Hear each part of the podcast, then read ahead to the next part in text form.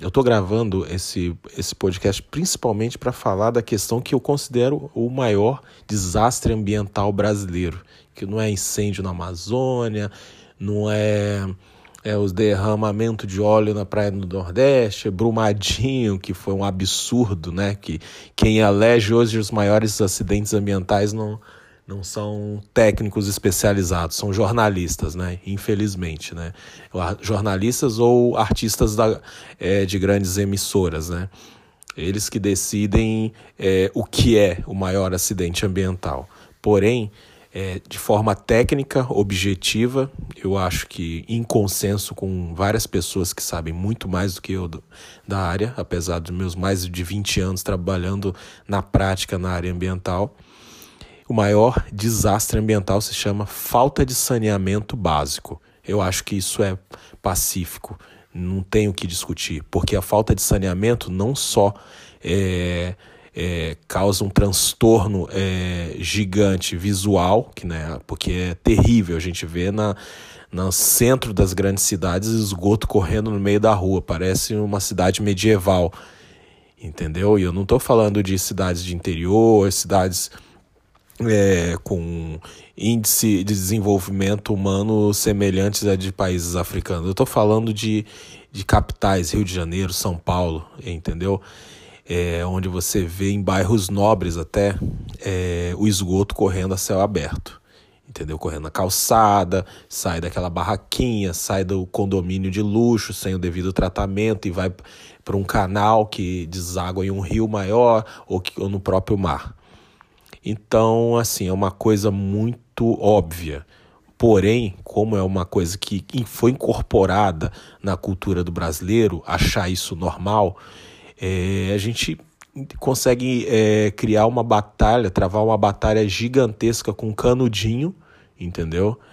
E, e não consegue enxergar o esgoto que está correndo é, na frente das nossas casas, entendeu? Poluindo nossos rios, é, causando a maior parte de doenças que de entrada nos hospitais, ela tem algum tipo de relação é, com doenças de veiculação hídrica, principalmente. Tem sempre relação com é, direto ou indireto com a falta de saneamento básico. Então, eu acho que a, as discussões ambientais é, deveriam ser mais focadas no que realmente importa.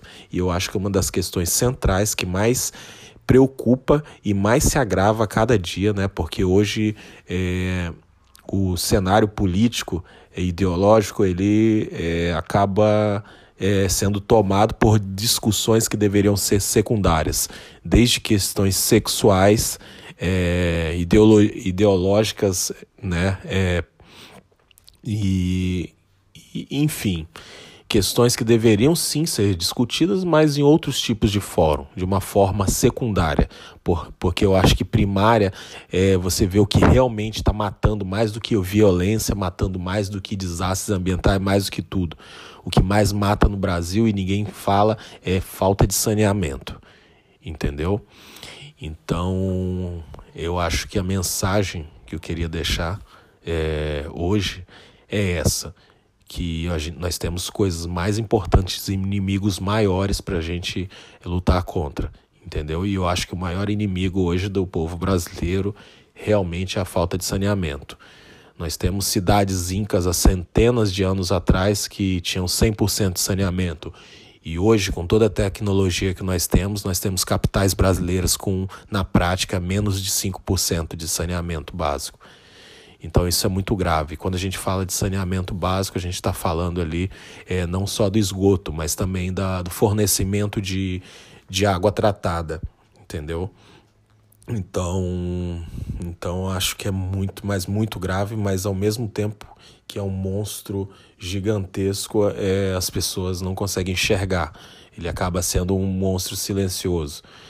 Então, então é isso gente. Eu queria muito que ver um dia esse tipo de pauta sendo discutida pelos políticos sem eles serem ridicularizados, porque hoje um político de com boa intenção quando ele fala da necessidade de não só se discutir, mas de atuar na prática no saneamento básico, ele acaba sendo ridicularizado, sendo que é, o que realmente deveria estar sendo discutido são questões como essa: é, saneamento, infraestrutura e, e é isso, pessoal. Queria essa, lembrando que essa é uma opinião, é, apesar de que o que eu coloquei nessa opinião é, é prática, é, é algo que deveria realmente ser importado e é algo que realmente está matando pessoas, é, tanto adultos, jovens, crianças, né? Entendeu? Porque a falta de saneamento você você tem uma implicação direta com recém-nascidos, entendeu? É, essa questão de contaminação hospitalar, até porque até por causa da água que é distribuída, a gente vê vários casos de contaminação entendeu? Imagine nas residências, que hoje no Brasil é, a gente tem muitas residências que são abastecidas com água de poço.